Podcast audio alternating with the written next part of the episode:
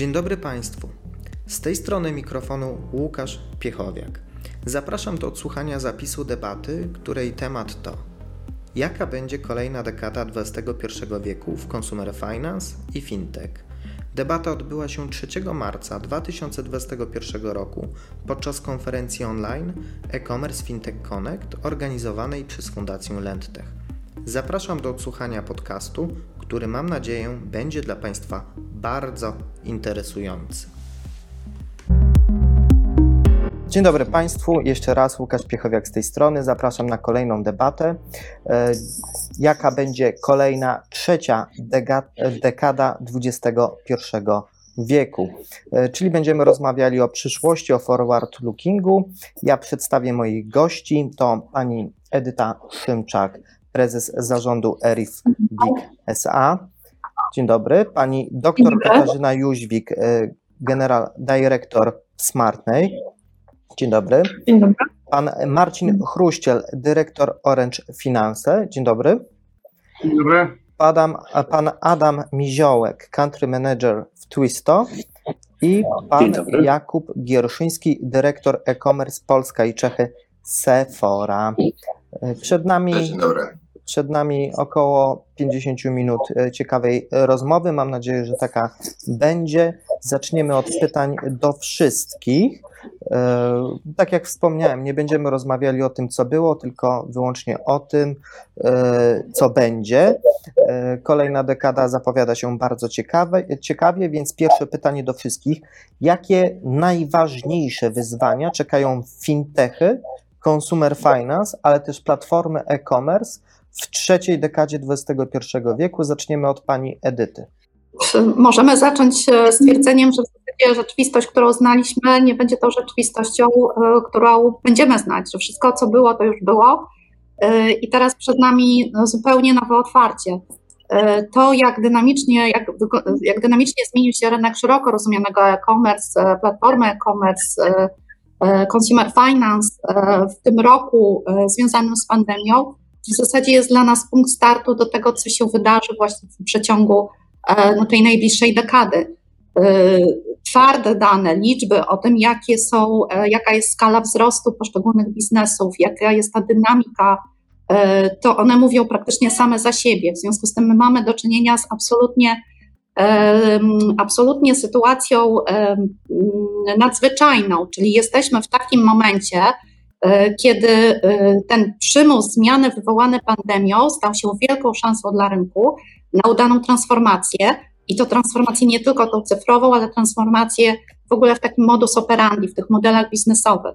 Jednocześnie zwykle tak w, w rozwoju biznesowym bywa, że wtedy, kiedy jest tak silny wzrost, właśnie tuż za rogiem, tuż za progiem e, czekają, czekają wyzwania. I moim zdaniem te wyzwania, które będą e, nam towarzyszyć przez najbliższe no, te, te lata, tak, w trakcie tej dekady, e, to jest tak, po pierwsze e, no, zaostrzająca się konkurencja w obszarze digital, e, fintech i e-commerce i to w takim wymiarze zarówno krajowym czy na terenie Unii, jak też ta konkurencja w wymiarze globalnym wynikająca z tego, że, e, że są ci giganci cyfrowi, którzy, którzy adresują swoje usługi do tych samych konsumentów, ale to też jest konkurencja i konkurencyjność w takim wymiarze, powiedzmy, bardziej mikro. Co mam tutaj na myśli? Mam na myśli to, że zaczynamy jako rynek walczyć i konkurować pomiędzy sobą i liczą się niuanse, liczą się takie rzeczy, które są na marginesie przewag konkurencyjnych, a nie chodzi o jakieś wielkie, wielkie sprawy. W digital marketingu, który, który jest no, domeną i myślę, że będzie domeną w ciągu najbliższych wielu lat walki o klienta w sieci, liczy się ta doskonałość, doskonałość w obsłudze, doskonałość komunikacji, no i wygrywa się na tych marginesach, tak? Nie, nie chodzi o największe, wielkie sprawy, nie będzie chodzić o te wielkie zmiany, ale często o wygrywanie i budowanie swojej przewagi na rzeczach takich związanych z marginesem. Druga rzecz, która wyzwanie, które jest przed nami, to moim zdaniem to, żebyśmy byli wy, no bardzo elastyczni, bardzo czujni, e, obserwowali rzeczywistość, bardzo szybko umieli reagować e, na zachodzące zmiany.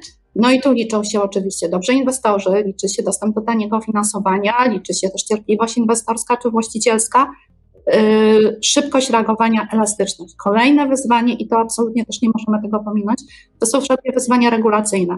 I tutaj pewnie będzie dochodzić do ofensywy regulacyjnej, a też ze swojego podwórka, ze swojej domeny wiem, że nie zawsze, nie zawsze po pierwsze regulator nadąża, poza tym regulacje to są oczywiście bycie compliant, to są e, oczywiste koszty e, i na tym rynku e-commerce tak mocno rozwijającym się nowym, no regulator po prostu nam nie odpuści, tak? W związku z tym e, tych kosztów należy się spodziewać i wyzwań w tym obszarze. Nie sposób pominąć aspekty związane oczywiście z bezpieczeństwem, czyli e, no cały czas to, o czym się tutaj nawet na tej konferencji bardzo głośno mówi, e, coraz bardziej wyrafinowane metody działania oszustów sieci. Pani, Pani Edyto, dziękuję. Jeszcze wrócimy do tematu bezpieczeństwa. Pani Katarzyno, wyzwania, jakie czekają fintechy, consumer finance, ale także platformy w e-commerce. Platformy e-commerce w trzeciej dekadzie, dwie minuty. No w mojej ocenie w ogóle bardzo fajnie postawione pytanie, dlatego że myślę, że mówiąc o fintechach i o e-commerce, no oczywiście w tym lendingu, kryje się najważniejszy, najważniejszy trend i największa, najważniejsza zmiana, która nas czeka, równocześnie jest to największe wyzwanie. Dla rynku, w ogóle dodam na marginesie, że to, co się dzieje, już się oczywiście, jak to na, na rynku doczekało swojej nazwy, jest to embedded finance, co oznacza, że do usług, czy, czy do sprzedaży, czy do produktów niefinansowych po prostu dopinamy produkty finansowe i one stają się częścią tego produktu. I teraz, żeby na tym rynku zaistnieć, to największym wyzwaniem, jakie ja postrzegam osobiście, jest dopasowanie się istniejących podmiotów i swojego takiego modelu operacyjnego, redefiniowanie produktów, procesów, właśnie do tego, żeby tej zmiany, która jest nieunikniona, po prostu nie pominąć. I to z doświadczenia mówię, dlatego że my jak smart, jako Smartnej, naszym korowym, korową działalnością jest udzielanie kredytów konsumenckich. Natomiast no, udało nam się wejść w rynek ten e-commerce'owy, ale nie jest to takie proste, jakby się wydawało.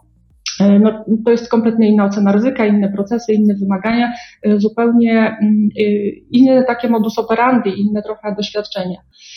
Natomiast to, co chcę powiedzieć, to też o tych wyzwaniach w raporcie Fintech Disruptors w I M I, który jest sponsorowany przez Klarnę, bardzo polecam ten raport.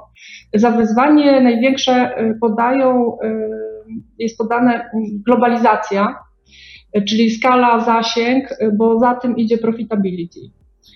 I tutaj mówimy o konkurencji, ale nie w skali mikro, tylko o skali globalnej, bo e-commerce to jest w perspektywie globalnej trzeba patrzeć, a nie lokalnej. I profitability, bo jest olbrzymia presja cenowa. Podłączenie produktów finansowych pod, bezpośrednio pod proces zakupowy w oczach klienta, no to jest teraz inne myślenie o produkcie. Cena kredytu, czy, no bo na koniec mówimy o kredycie, dołączenie tej ceny do wartości produktu, no to jest inne postrzeżenie niż po prostu wzięcie osobno obydwu produktów. Dziękuję. Rzeczywiście w raporcie jest tylko o regulacjach. Jeszcze pewnie wrócimy do tematu regulacji. Panie Marcinie, jakie czekają wyzwania fintechy, consumer finance i platformy e-commerce? Dwie minuty. Spróbuję się nie powtórzyć, bo tutaj pani Edyta i pani Katarzyna już mocno, mocno dotknęły tych najważniejszych wyzwań. Natomiast to co, to, co widzę dzisiaj, jakby uzupełniając to, co już zostało powiedziane, że przechodziliśmy do tej pory przez taką bardzo, bardzo silnie rozwijającą się fazę generowania nowych produktów. Przeszliśmy przez fazę firm pożyczkowych, które bardzo mocno rozwinęły się na polskim rynku. Teraz jesteśmy w trendzie buy now, pay later, pay later zresztą motyw przewodni w dużej części naszej, naszej konferencji. Natomiast to, co przed nami, to myślę, że bardzo silnie za, za, zacieśniająca się konkurencja w obszarze produktowym, no bo zobaczy, no, nowi gracze będą widzieli, o, to jest fajny potencjał, więc tam się będziemy musieli znaleźć z naszym nowym produktem. Natomiast to, co przed nami jest bardzo ważne, to To jest to, abyśmy, moim zdaniem, będziemy przechodzili trochę z takiego trendu produktowego na trend konsumencki, tak? Z takiego product-driven development na customer-driven development, czyli jak zaadoptować te wszystkie nowe rzeczy do doświadczeń klienta, no bo ileż można jeść różnych musztard, jak sobie wyjdziemy na no, w sklepie, tak, mamy i producentów, i, i różnych smaków, no i które wybierzemy i to tak samo będzie tutaj, będzie mnóstwo różnych rozwiązań, tylko jak zaadoptować to do potrzeby klienta i, i w jaki sposób zaszyć tą usługę finansową w, w docelowym rozwiązaniu. A to wszystko jeszcze będzie okraszone nową technologią, mnóstwem danych, które nas otacza, open data, big data, no i jeszcze bezpieczeństwo, więc tutaj będzie mnóstwo elementów technologicznych po drodze, dużej ilości danych, ale myślę, że kluczowe będzie to ta adopcja rozwiązań, rozwiązań klienckich, tego w jaki sposób to, co zostanie wytworzone po stronie produktowej, mają klienci na koniec. Czyli konsumentocentryzm, można tak rzec. Panie, panie ja myślę, tak. Adamie, y, jakie wyzwania czekają fintechy, consumer finance i platformy e-commerce? I jakże ciężko jest być tym czwartym podczas takiego panelu, kiedy już wszyscy wyczerpali właściwie temat w stu procentach, ale może ja tak bardziej zejdę na taki poziom detali tego, co nam wyszło z choćby w badaniach w Koszyka Roku. Wydaje mi się, że takim wiodącym trendem, ja dekady nie będę próbował przewidzieć, bo dekada to jest bardzo odległo, nie jestem futurystą, bardziej powiem o tych najbliższych trzech latach. Z tego, co słyszymy od e-commerce'ów, to bardzo ważnym trendem oczywiście jest trend mobilny, czyli zakupów przez platformy mobilne, schodzenia e-commerce'u pod strzechy do biznesów, które dotychczas w e-commerce się w ogóle nie sprzedawały. I mi się wydaje, że najbliższe te parę lat to będzie de facto przeniesienie tych e-commerce'ów, które funkcjonowały wyłącznie w offline, do, do online'u. I to będzie driver dla nas wszystkich, dla pozostałych uczestników tego rynku, czyli dla e-commerce'ów, dla fintechów przede wszystkim, ponieważ no, my będziemy podążali za klientem, za tym, co robi przede wszystkim e-commerce z klientem. I tutaj mówię o, i o Koszyk Roku, o tym bardzo jasno mówi. To jest budowanie takiego doświadczenia, jakie klient ma w offline przy zakupach online'owych, czyli tak naprawdę danie klientowi, o tym też mówiłem podczas mojego, mojej prezentacji, dania takiej świadomości, poczucia, że on dotyka tego produktu, wykorzystanie technologii A I, wykorzystanie obrazów trzy D, czyli super dopasowanie. Transformacja cyfrowa. Dokładnie tak, transformacja okay. cyfrowa i offline, nie wiem jak to nazwać, offlineizm w online'ie. Mi się wydaje, że to będzie bardzo duży trend. Oczywiście za tym idzie jeszcze logistyka i za tym idzie consumer finance, ale to będziemy widzieć w najbliższych latach, według mnie. No, tak rozszerzona rzeczywistość cyfrowa. Może tak. Panie Jakubie, Jakub Gieruszyński, Sephora, jakie wyzwania czekają fintechy, e-commerce? Jak już Adam mówił, że czwartemu jest, jest trudniej, to jestem piąty, więc ja pominę pierwsze, pierwsze, pierwsze dwa obszary, o których już było wspomniane i skupię się tylko i wyłącznie na, na e-commerce, którego wszyscy i tak jesteśmy beneficjentami.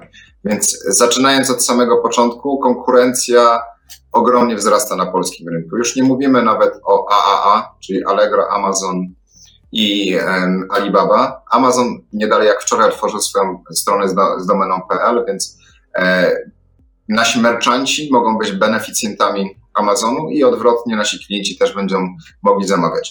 Z tym wiąże się też ogromna presja logistyczna. Amazon ma dziesięć e, e, centrów logistycznych w Polsce e, i claim jest taki, że od stu złotych za darmo dostarcza praktycznie następnego dnia, więc ogromna presja, presja jeżeli chodzi o, o rynek e-commerce, który się kurczy. Allegro ma trzydzieści sześć procent naszego udziału w obrocie w e-commerce, ale e, dwa tysiące dwudziesty rok pokazał też i doświadczenia covidowe, że dwa i pół razy więcej sklepów zostało otwarte online, aniżeli rok poprzedni, czyli dwa tysiące dziewiętnasty rok, więc widzimy, że to pole e-commerce'owe bardzo się, bardzo się kurczy. Co za tym poszło? Poszły też inwestycje w e-commerce, bo każda firma teraz, teraz w tym online chce być. Za tym rosną, rośnie koszt akwizycji klienta. Jak sobie weźmiemy pod uwagę dwa fakty, że generatorem ruchu jest Facebook i, i Google. Google to jest dziewięćdziesiąt osiem procent naszego, naszy, naszych wyników wyszukiwań w sieci w Polsce, wyszukiwarka.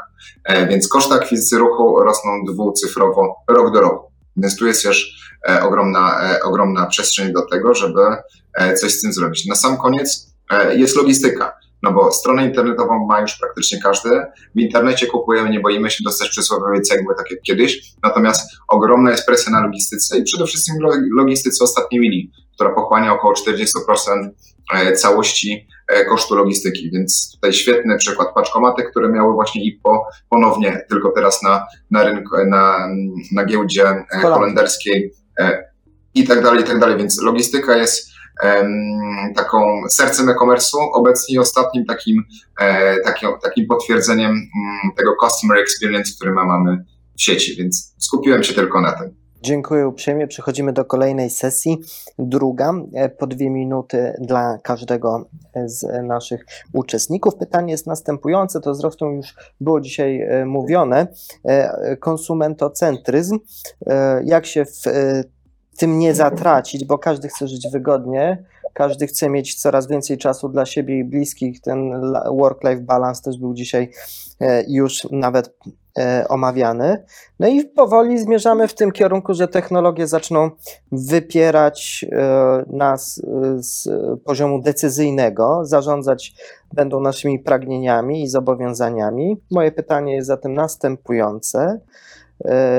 Nie dotyczy tego, czy to jest możliwe, bo to już wiemy, że to jest możliwe, ale czy biznes w ogóle jest gotowy na te zmiany technologiczne, które powodują, że technologia zarządza całym naszym życiem?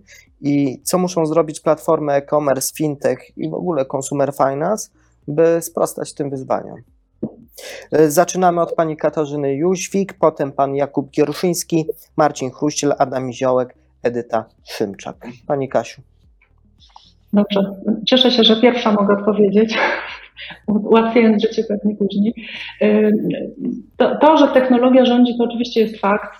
Ja tylko dodam, że będzie coraz bardziej rządzić. Mówi się teraz o takim trendzie Internet of Behaviors, który osadza się już nie tylko na tym, co mamy dzisiaj, ale na tych wszystkich technologicznych nowinkach, które się wytwarzają i powodują, że im bardziej jesteśmy, nasze elementy życia są zdigitalizowane, im więcej jesteśmy w sieci, czy poprzez urządzenia, których używamy w domu, do sportu, do zdrowia, że ta, te informacje wszystkie będą używane po to, żeby właśnie zarządzać naszymi zachowaniami. Nie muszę mówić tam o wątkach etycznych, które się pojawiają, ale rzeczywiście taki, taki trend jest. I co, co platformy powinny zrobić i czy są gotowe? No oczywiście jest to proces, bo on się nie skończy szybko i on jest cały czas zmienny. Więc jak ja sobie o tym myślę, to wyobrażam sobie, że powinniśmy przyjąć taki model, który ja roboczo nazywam C B A. Może nie jest to najbardziej wdzięczna nazwa, no się pojawi. Ale mówi o tym, że pierwsze C to jest customer, B to jest big data i A to jest A I i automation, czyli no, o procesach, o to, że ma być odpowiedniość, tak, takiej relewancji, to, to jest podstawa, tak, bo bez tego daleko nie pójdziemy i tym bardziej jak technologie będą działały, to, to na pewno coś, co nie pasuje do kontekstu, po prostu wypadnie z rynku. Big data, szalenie ważny temat. W badaniach na pięciotysięcznej grupie, i teraz uwaga, fintechów i banków, czyli kogoś, kto posiada gigantyczne zasoby danych, i to były badania w Europie i w Azji, dwadzieścia jeden procent respondentów, czyli tych firm, powiedziało, że ma ograniczony dostęp do insightu z bazy. A przecież to są firmy, które po prostu powinny się na tym osadzać.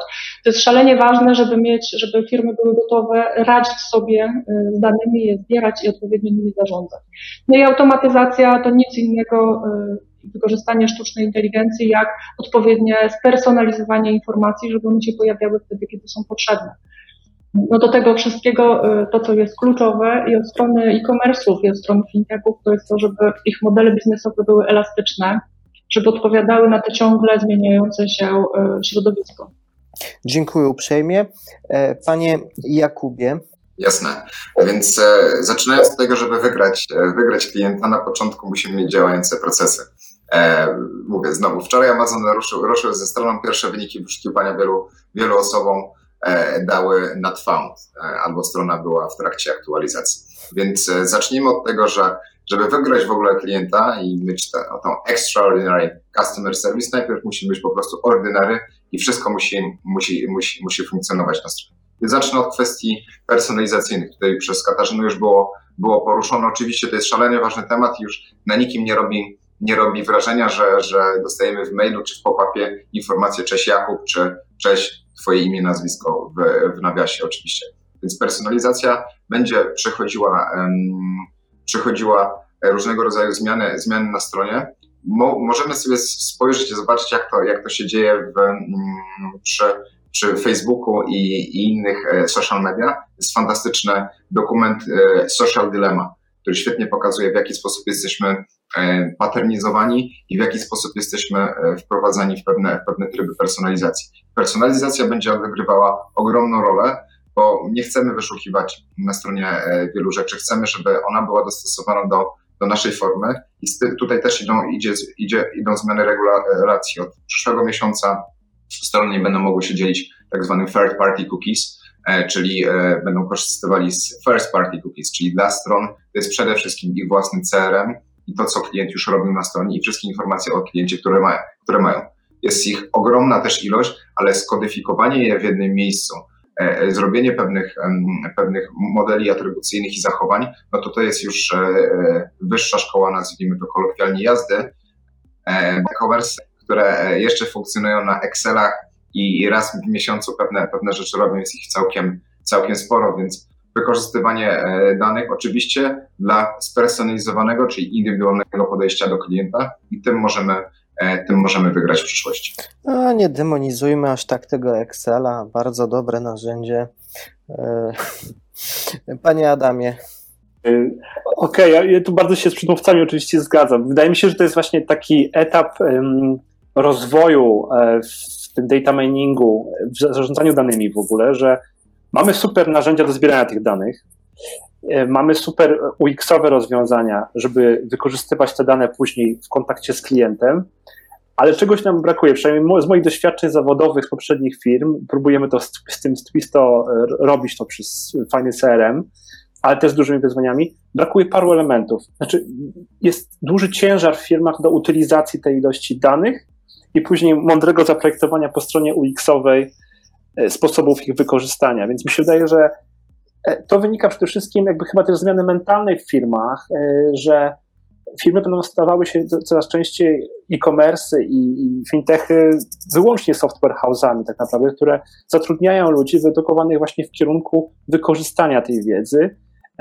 Dzisiaj wydaje mi się, że nawet na rynku nie mamy wystarczająco dużo ekspertów, żeby tą masę danych faktycznie przetworzyć, jakoś wykorzystać w procesach zakupowych. I jesteśmy tym bardzo mocno, wydaje mi się, ograniczeni.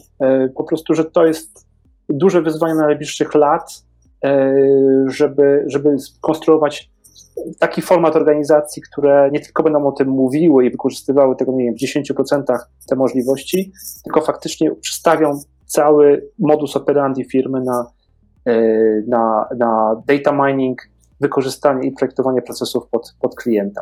Dzisiaj to jest początek tej drogi, wydaje mi się. I tak, no mamy początek trzeciej dekady. Pani Edyto, yy, pytanie jest to samo, czyli czy biznes jest gotowy na zmiany wynikające w zasadzie z technologii, które się pojawiają? Um. W zasadzie to można powiedzieć, że biznes nie ma wyjścia, on musi być gotowy, a kto bardziej nie jak nie e-commerce i fintech, lendtech mają być na to gotowe. Ja się bardzo cieszę, że tak dużo jest mowa tutaj o tych danych, bo rzeczywiście do tej pory mówiliśmy, że dane to paliwo przyszłości, że dane to jest must have, ale w tej dobie, tak, w której jesteśmy, w tej transformacji na, na procesy digital must i wszystko, co się odbywa w świecie cyfrowym, to rzeczywiście już tak jest, że te dane są niezbędne. I tutaj zarówno dane wewnętrzne, dane zewnętrzne, będzie się znowu liczyć to, jak te dane skonsumować. I tutaj doskonale to też już zostało powiedziane w trakcie panelu przez Adama bodajże, więc będą wygrywać ci, którzy z tymi danymi będą wiedzieli, jak je zrobić, jak ich użyć w procesach, jakich danych użyć. I tak, żeby na koniec dnia to ten klient, to ten klient był zadowolony, a zadowolony klient, który wchodzi w tej chwili na rynek, zwłaszcza jak popatrzymy z perspektywy tego najmłodszego pokolenia, to ten klient, który sobie w mojej opinii ceni dwie charakterystyczne, bardzo ważne rzeczy, że ceni sobie wolność i ceni sobie wybór i tak naprawdę to my mamy, musimy mieć do czynienia na każdym etapie prowadzenia procesu sprzedażowego, a potem procesów operacyjnych na naszych ścieżkach transakcyjnych z koniecznością wręcz odpowiedzi na jego potrzeby, tego klienta, który chce dokonywać wyboru. Chce dokonywać wyboru, jak płaci, on chce dokonywać wyboru, gdzie kupuje. On będzie dokonywał wyboru tego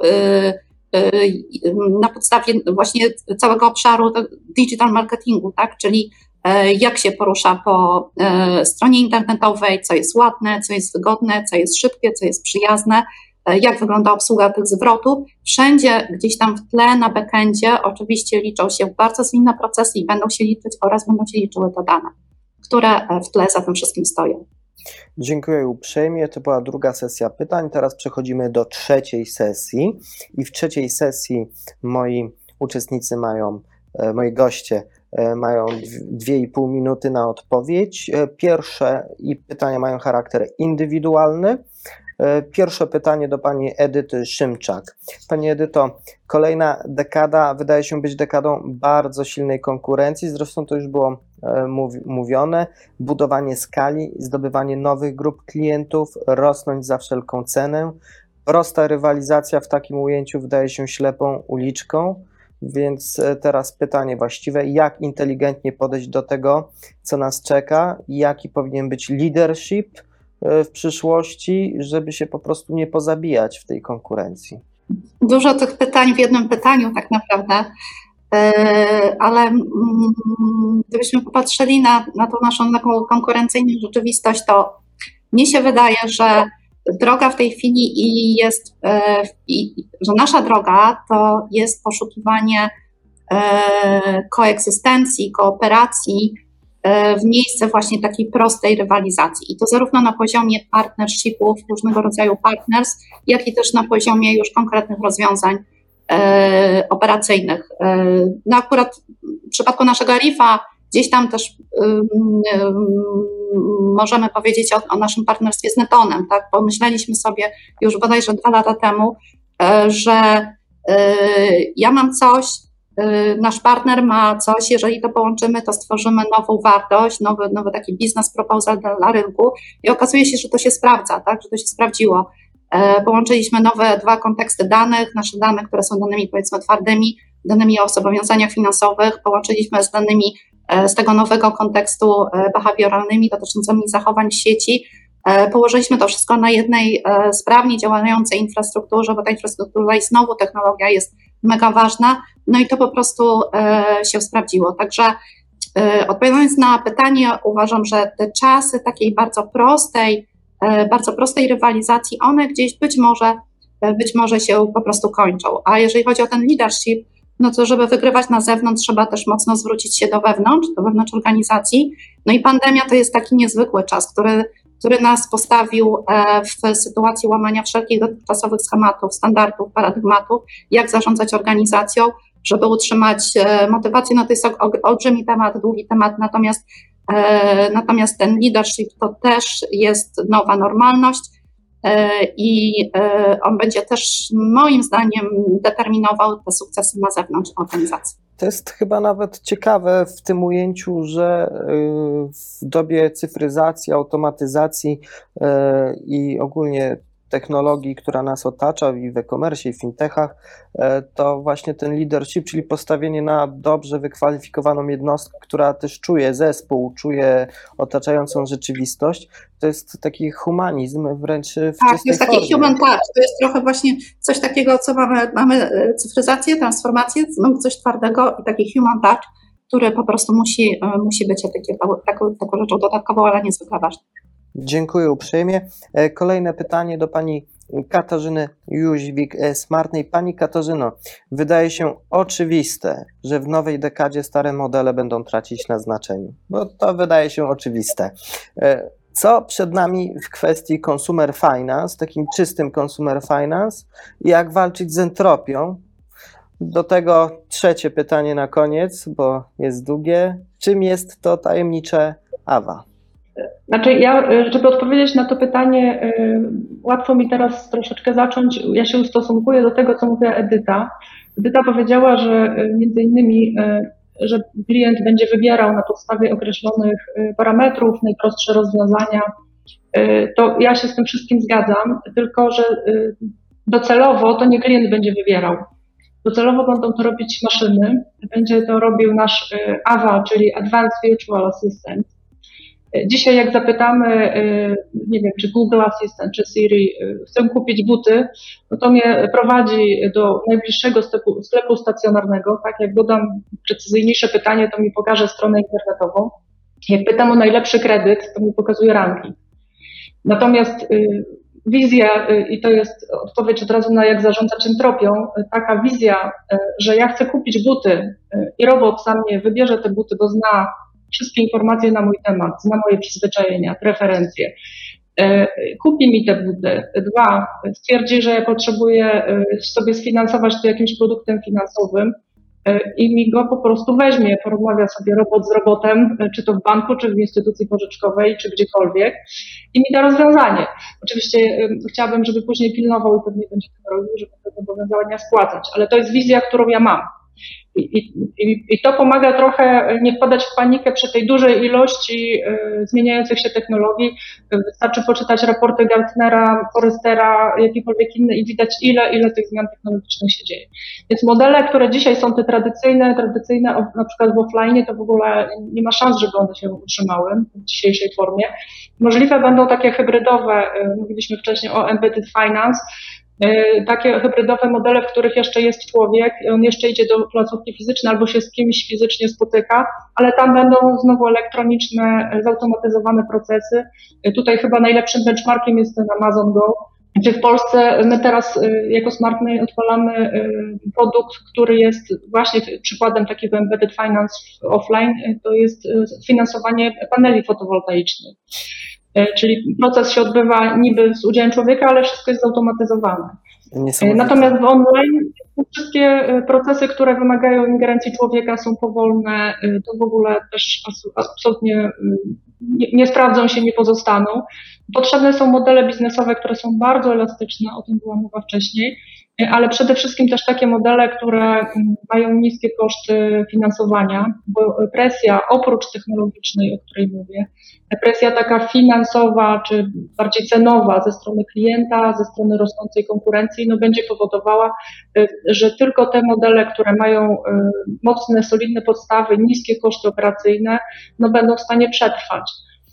No pewnie też duży poziom innowacji, można się spodziewać z jakichś partnerstw. A tu tak się nie do końca zgodzę z tymi niskimi kosztami operacyjnymi, bo też mieliśmy prezentację o blitzscalingu, że no nie trzeba być w sumie na, przynajmniej na początku rentownym biznesem, żeby, żeby się rozwijać i tą trzecią, końcówkę trzeciej dekady dwudziestego pierwszego wieku dotknąć bez wchodzenia w fazę upadłości.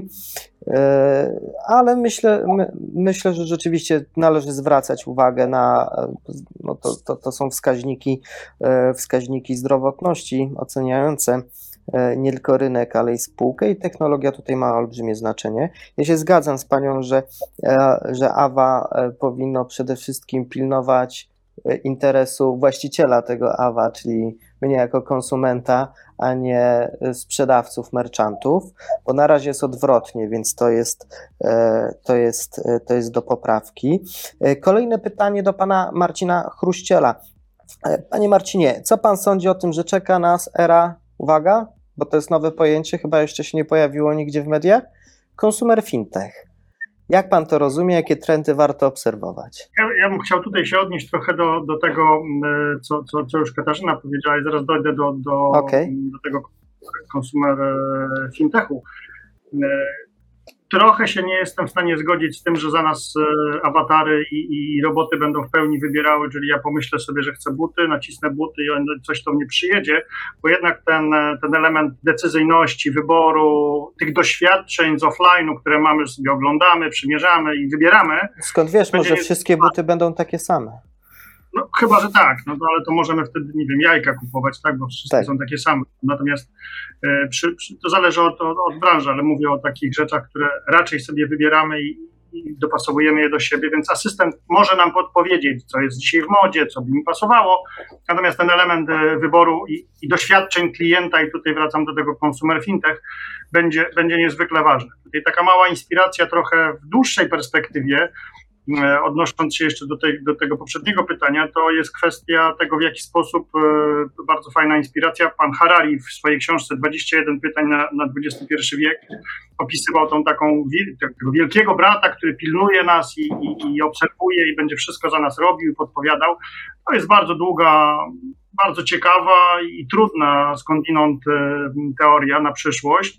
Natomiast między tym, co w przyszłości i ten wielki brat, który nami będzie zarządzał, dojdziemy chyba do takiego elementu i to jest taka chyba nisza, nad którą warto by było popracować. I tutaj wracam do tego consumer fintech, że mamy już dzisiaj narzędzia finansujące, tak? Bo wszyscy, banki, firmy pożyczkowe, one umieją pożyczać pieniądze i wiedzą, jak dawać, tak? Mamy już narzędzia płatnicze w e-commerce, tak? I tutaj mnóstwo fintechów i doświadczeń, doświadczeń różnych płatniczych e, też, też już umiemy robić. Teraz przed nami chyba trochę era związana z tymi doświadczeniami klientowskimi, z podejściem do, do, do życia, jako do, do tworzenia modeli biznesowych jako prosumenci, czyli wykorzystania konsumentów, ich zaangażowania i ich doświadczeń w procesach, w procesach zakupowych. Czyli już nie będzie tak istotne, w jaki sposób, ile, ile pieniędzy komuś mogę dać, bo nikt, będzie, nikt po te pieniądze do mnie nie będzie przychodził. W momencie zakupowym to już będzie na tyle zembedowane płatniczo, ja też o tym dosyć, dosyć często powtarzam, taki Uber dzisiaj, tak? To jest embedded payment w środku i nikt się nie zastanawia, czy ja płacę, ja po prostu wsiadam, przejeżdżam i wychodzę, tak? I takie, taki, taki element związany z płatnościami będzie, będziemy doświadczali, natomiast na sam koniec dzisiaj chyba się pojawia jakaś nisza takiego consumer fintechu, w którym to te dwa po pierwsze elementy będą musiały uzupeł- być uzupełnione o element doświadczeń klienta, budowania lojalności wobec marki albo budowania w ogóle lojalności na tym, co, co klient robi, serwis sprzedażowy, w jaki sposób spowodować, żeby klient do mnie chciał wrócić. I tutaj się właśnie pojawia nisza doświadczeń, przekładania doświadczeń płatniczych, zakupowych, wcześniejszych na to, w jaki sposób ja mogę, mogę tą lojalność klienta budować, czyli taki trochę cognitive experience na, na poziomie klientowskim, właśnie po to, żeby, żeby ta nisza, ta nisza została za, zapełniona, bo ileż można konkurować z różnymi narzędziami płatniczymi. Prochu już nie wymyślimy, natomiast tam jest, tam jest taka, taka nisza klientowska, która i fintech może przenosić swoje doświadczenia i łączyć te dwa, dwa elementy. No ja mam taką refleksję z pana wypowiedzi, że zresztą wydaje mi się, że chyba nawet kierunkowo dobrą, że fintech jest już na takim etapie, że tutaj każdy znajdzie coś dla siebie, a szczególnie jeśli chodzi o wnoszenie wartości. Od psychologów, od najlepszych marketingowców, od I T, ekonomistów, od no nawet poloniści, nie? To, to, już się wydaje, to, już się, to już się wydaje naprawdę faj, fajna sprawa. Pytanie do pana Adama Miziołka. Gdy mówimy o trendach, które idealnie łączą potrzeby finansowe konsumentów i oczekiwania e-commerce, no to tutaj pojawia nam się buy now, pay later. Nie da się tego pominąć. Więc panie Adamie, pomijając już te kwestie, że Twisto oczywiście robi wrażenie, mam przeczucie, że to nie jest wasze ostatnie słowo i płatności odroczone w Consumer Finance w kolejnych, zaof- w kolejnych latach zaoferują nam jeszcze kilka nowości, więc pytanie, jak je adresować do, do konsumentów w e-commerce, gdy ich oczekiwania zmieniają się w zasadzie co kwartał. No dokładnie. To ja się Państwa zapytam w takim razie może, jakie są Państwa poglądy na ten temat. Nie, oczywiście szukamy, żartuję, szukamy e, tych rozwiązań na co dzień. Dużo się inspirujemy też rynkami zachodnioeuropejskimi, e, anglosaskimi e, w, tej, w tych poszukiwaniach, w tej tułaczce tak naprawdę za tym złotym gralem. Ale to, co jest, jest pewne na najbliższe parę lat, nie mówię tu o dekadzie, ale o tych trzech latach, no to rozwój buy now, pay later i adresowanie tych potrzeb to jest zbliżenie się do, mocno do e-commerce'ów. Jakby my wykonując, dokonując, wdrażając się na polski rynek, wyszliśmy z dwoma modelami. Kolega Radosław, który przemawiał dzisiaj podczas prezentacji, oni zrobili buy now, pay later jako formę płatności. My poszliśmy z buy now, pay later plus jeszcze aplikacją mobilną z kartą płatniczą, ufając i wierząc, że klienci będą chcieli korzystać z tych funkcjonalności również w offline. I mi się wydaje, że Wiemy też, że PayPal pracuje teraz nad rozwiązaniem też offline'owym, tak, tak jak to oferowane przez nas, więc wydaje mi się, że takim kierunkiem jest to, żeby być blisko e-commerce'u, w e-commerce'ie, być wplecionym w ścieżkę zakupową klientów w e-commerce'ie formą płatności buy now pay later, to jest przyszłość, bundlowanie tych ofert, o tym też Kasia wspominała przed sekundą, żeby klient tak naprawdę miał takie też, i o tym mówi Marcin, miał takie seamless experience, że dokonuje zakupu, nie wiem, kozaków, czegokolwiek, ale de facto tej płatności nie widzi, a to finansowanie to idzie w tle i w tym kierunku to będzie szło. I druga, druga nóżka, mi się wydaje, takiego rozwoju to jest finansowanie zakupów też offline'owych. My w tym momencie jesteśmy na otwarte parę rozmów. O tym mówił Daniel Gamma w, w drugiej prezentacji dzisiaj. Dokładnie tak, dokładnie tak. Czyli, czyli, czyli warto zwrócić uwagę na to, że ten offline istnieje i post-lending jest takim kierunkiem no, niezagospodarowanym na razie. I ja tutaj, jeżeli mogę, Łukaszu, tak, tak. to powiem jedną rzecz, która dla mnie jest niezwykle istotna.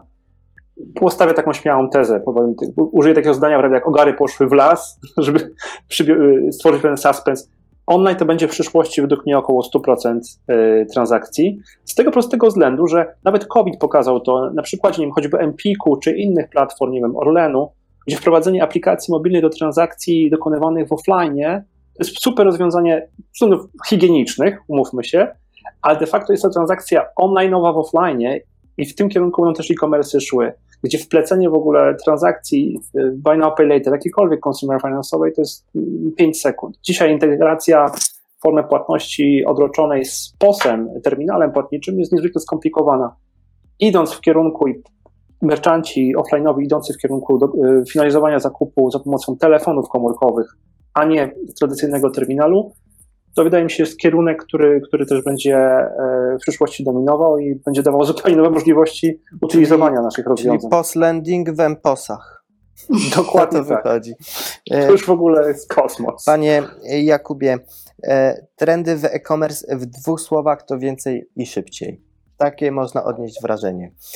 Merchanci nie mają czasu, muszą działać, wybierać właściwe technologie, właściwych partnerów, stawiać na y, sprawdzone rozwiązania, nie mają czasu na testowanie, co przyniesie im maksymalne korzyści, tylko szybko, bo konkurencja, bo konkurencja. Więc zarówno ze strony e-sklepu, jak i konsumenta z e-sklepu, to myślę, że będzie to, to stwierdzenie zniknie. Po prostu ze strony sklepu i konsumenta, technolo- jakie technologie Pana zdaniem mają w ogóle sens w najbliższych latach z punktu widzenia biznesu, a na których nie warto się skupiać. Okej, okay, to, to prawda, szybciej, szybciej, szybciej, taka gdzieś tam jest domena e-commerce'u. Nie mamy czasu, żeby testować faktycznie, więc rzeczy na produkcji bardzo często są, są robione w, w wielu organizacjach. Natomiast jak dobrze wybrać partnera? Wystarczy wyciągnąć telefon, zadzwonić po kolegach z rynku i to jest gdzieś tam naj, zawsze najlepsza rękojmia tego, czy coś działa, czy coś nie działa. Na prezentacjach się dowiadujemy fantastycznych rzeczy. I teraz wracając do technologii. E, szalenie interesujący jest kierunek marketplace'u. Już nie, nie tyle marketplace'u takiego, że e, łączymy się jako merchant do Amazona, Allegro czy do innego partnera, ale teraz obserwujemy, że, że jest sporo kierunkowych rzeczy związanych z budowaniem własnych marketplace'ów, czyli wykorzystywania siły swojej, swojej, swojej marki do tego, ażeby dołożyć inne, inne, inne portfolio jeszcze do swojej oferty. No tutaj możemy spojrzeć na Empik czy, czy, czy Decathlon, który też podobne rzeczy robi już w Belgii na przykład, więc to jest na pewno interesująca rzecz. Technologie, które usprawnią drogę zakupową klienta. I tutaj znowu nie wymyślimy nie wymyślimy e, czegoś nowego, ale sprzedaż subskrypcyjna jest, zaczyna być e, super popularna i warto się temu, temu przyglądać. To, to e, wcześniej wspomniane PayPal czy, czy właśnie Twisto, e, z którymi, z którymi tu jesteśmy, no to, to też jest super fajna rzecz, szczególnie dla młodych, młodych osób i nawet po, po, po stronie Sephory, gdzie, gdzie, gdzie też mamy akurat partnera, e, przy tym no to widzimy, że przynajmniej po współczynniku średniego, średniego do rynku, no to widzę, że ta, ta płatność jest wykorzystywana dziesięć razy częściej niż, niż, niż średnia rynkowa, więc widzimy ogromny potencjał przy tym. Inne rzeczy związane z takim usprawnieniem procesu klienta, no to też jest może nie tyle subskrypcja, co abonament, tak jak Allegro wyszło z usługą Prima, um, sorry, Allegro Smart, Prima to jest, to jest Amazon, Amazon. Tak. No to, to też jest coś, co fajnie lojalizuje klienta i, i, i przyciąga go, e, przyciąga go do siebie. To mówię, nie, wymyśla, nie wymyślimy tutaj nowych rzeczy, ma być przede wszystkim w e-commerce, ma być prościej, ma być oczywiście szybciej, ale ma być proces intuicyjny. Klienci nie chcą się zastanawiać przy tym. Raz zasejwujemy kartę, e, kartę u, u danego danej strony, jeżeli ma też spektrum oferty, które, które mi pasuje, ja nie zmienię, już nie, nie, nie wygrywamy ceną w e-commerce, w internecie. Internet już nie jest tańszy, nawet wręcz przeciwnie, jest droższy, natomiast mamy ten, ten convenient, że nie musimy wychodzić z, z naszego domu, ktoś nam to dostarczy do domu, czy do, do paczkomatu, czyli ta, znowu, robienie wszystko, żeby było jak najprościej dla klienta, bezszwowe doświadczenie, czyli właśnie to seamless, mariaż technologii i biznesu. Dziękuję uprzejmie. To była ostatnia sesja pytań indywidualnych. Przechodzimy już prawie że do końcówki naszej konferencji, czyli od pytań od użytkowników. Zachęcam do wysłania pytań, czy, czy, czy takowe są. Na razie ja przynajmniej nie widzę pytań, na które już pyta, na które już nie padły odpowiedzi, a że czas nas goni, to zadam to pytanie, które które jest e, chyba też kluczowe z punktu widzenia e, trzeciej dekady dwudziestego pierwszego wieku, czyli pokolenie Z, e, bo to ono będzie narzucało trendy. E, jest to pokolenie, które nie będzie już pamiętać czasów sprzed internetu. To brzmi jak truizm, ale taki jest fakt, warto o tym, e, warto o tym pamiętać, bo no, nam się zdarza o tym zapomnieć. E, zapomnieć. Młodzi ludzie godzą się na to, by być całkowicie online, ale też bardzo mocno dbają o swój indywidualizm. To są takie dwie różne e, przeciwstawne dla siebie wręcz cechy, czyli e, wszystko online'owo, ale pełny indywidualizm. I czy uda nam się to zrozumieć, bo, e, bo to, uwaga, e, młodzi narzucają trendy, ale to my je realizujemy. I zaczniemy tak, jak e, zaczęliśmy debatę od pani Edyty. E, po trzydzieści sekund dosłownie na odpowiedź. Duże, duże wyzwanie w trzydzieści sekund odpowiedzieć, ale generalnie no, na pewno to jest klient, klienta trzeba słuchać, klient będzie dyktował te warunki, biznes musi za tym podążać, a ten klient młody, który do tej pory nie zna innego świata niż internet, on będzie się odznaczał inną też wrażliwością społeczną. My tu w tej dyskusji jednej też ważnej rzeczy nie nie poruszyliśmy, a w perspektywie, jeżeli rozmawiamy o dekadzie, to myślę, że to też będzie miało znaczenie. Ta wrażliwość społeczna to między innymi też ukierunkowanie na ekologię i temat ekologii w consumer finance, to myślę, że też jest ciekawy bardzo temat, który można by eksploatować podczas jakiegoś odrębnego, być może Łukaszu, jakiegoś panelu, ale to jest bardzo też ciekawe, że to, co się dzieje na ścieżce zakupowej, na końcu tej ścieżki zakupowej, wtedy, kiedy klient bardzo szybko ma mieć dostęp do towaru, do, do dobra, które odbiera, będzie się liczyć to y, y, ta ekologia, czyli już na przykład fascynujące jest to, jak młodzi ludzie patrzą na to, jak otrzymują swoje przesyłki, czy one są biodegradowalne, jakie są wypełniacze w tych przesyłkach, to będzie też znak czasu. Wydaje mi się, że to będzie postępować, na to też musimy zwracać uwagę i firmy e-commerce'owe w tym doświadczeniu zakupowym klienta y, no nie mogą tego pomijać. Dziękuję uprzejmie. Pani Katarzyna? No ja się zgadzam absolutnie. Nie jest to pytanie, czy będziemy potrafili, tylko po prostu musimy zrozumieć tego młodego klienta. Rzeczywiście szeroko patrzeć na trendy, nie tylko na ten fragment biznesu, którym się zajmujemy, bo doświadczenia klienta i wymagania klienta w rzeczywistości pochodzą z różnych doświadczeń w wielu sektorach. Natomiast my, ponieważ mówimy, że my dostarczamy te rozwiązania, to mi się wydaje, że nie możemy pominąć jednej bardzo ważnej roli, a mianowicie takiej edukacyjnej, bo ten klient musi rozumieć, że to wszystko, co mu tak szybko podstawiamy, to na koniec dnia, jeśli chodzi o consumer finance na przykład, czy ten embedded finance, no to jest jednak pieniądz i jednak on ten pieniądz pożycza. Więc ta świadomość i ta taka otwartość yy, i otwarte komunikacje, uświadomienie klienta, co on robi tak szybko i tak sprawnie, yy, no wydaje mi się, że jest kluczowe. No a żeby to zrobić, to yy, pewnie zanim artificial intelligence odpowie to szybciej, to musimy yy, jakoś zaprogramować i, i tutaj naturalny intelligence uruchomić, yy, więc nauczyć tego klienta, jak mądrze korzystać z finansów.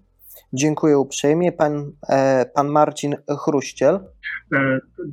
To bardzo ciekawe pytanie, które zadałeś, w jaki sposób te, te zetki mogą, my, my, my tworzący usługi możemy tym zetkom pomagać, bo ja uważam, że my powinniśmy ich zaangażować we współtworzenie, bo tak samo jako zetki nie zaprojektują naszych doświadczeń, bo my mamy troszeczkę inne, tak samo my nie będziemy w stanie dobrze wyczuć tego, w jaki sposób, w jaki sposób zaprojektować doświadczenia płatnicze i zakupowe tymże klientom. To, co Katarzyna przed chwilą powiedziała, muszą oni rozumieć, że, że pieniądze się z powietrza nie biorą. Ja cały czas tłumaczę, cytując klasyka, że, że pożyczanie pieniędzy to pożyczam od siebie z przyszłości, no bo jak dzisiaj biorę kredyt, to w przyszłości muszę go oddać, w związku z czym to zrozumienie finansowania zakupów ratalnych również, również na masową skalę przy tych, przy tych dzisiaj mnogości doświadczeń jest nie, niezwykle ważne, więc dlatego element współtworzenia takich rozwiązań, czyli z jednej strony doświadczenia tego, w jaki sposób chciałbym, żeby zakup był realizowany i to sobie, to sobie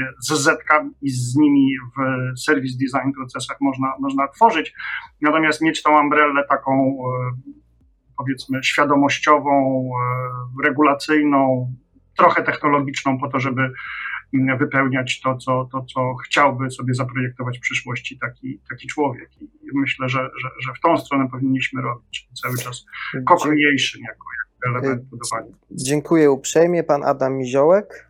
Tutaj się muszę w pełni zgodzić z Marcinem. Wydaje mi się, że ten prosuming, taki tworzenie tego prosumera, który jest zarówno twórcą, jak i użytkownikiem danego produktu, jest niezwykle istotne.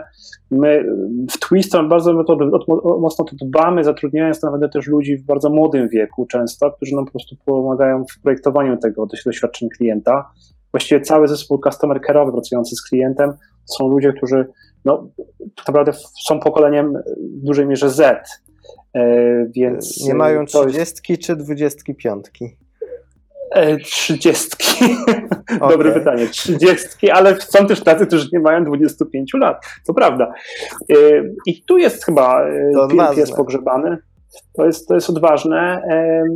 I, ale to jest też najlepsze doświadczenie tak naprawdę, bo to jest też produkt, którego korzystają ci ludzie w takim wieku, w dużej mierze i dlaczego tego tak w ten sposób nie robić? To jest jedna rzecz. Druga to jest na pewno to, żeby, ja, o tym mówił też pan Daniel Gamma, on mówił o tych trendach ekonomii użytkowania, nieposiadania czy subskrypcyjnych modeli. Wydaje mi się, że istotą jest to, żeby zrozumieć, że w tym kierunku idzie rynek. My tych produktów de facto nie sprzedajemy, tylko dajemy im klientowi na użytkowanie na jakiś czas.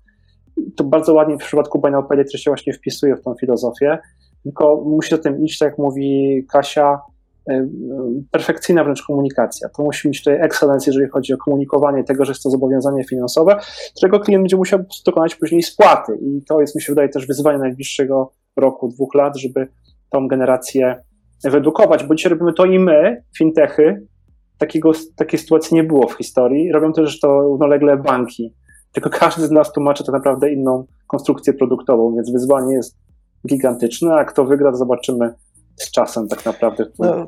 Batalię będzie wygrywał. Dobrze, że na razie jest jak jest, a że nie inni tłumaczą finansów. Pan Dokładnie. Jakub Gieruszyński.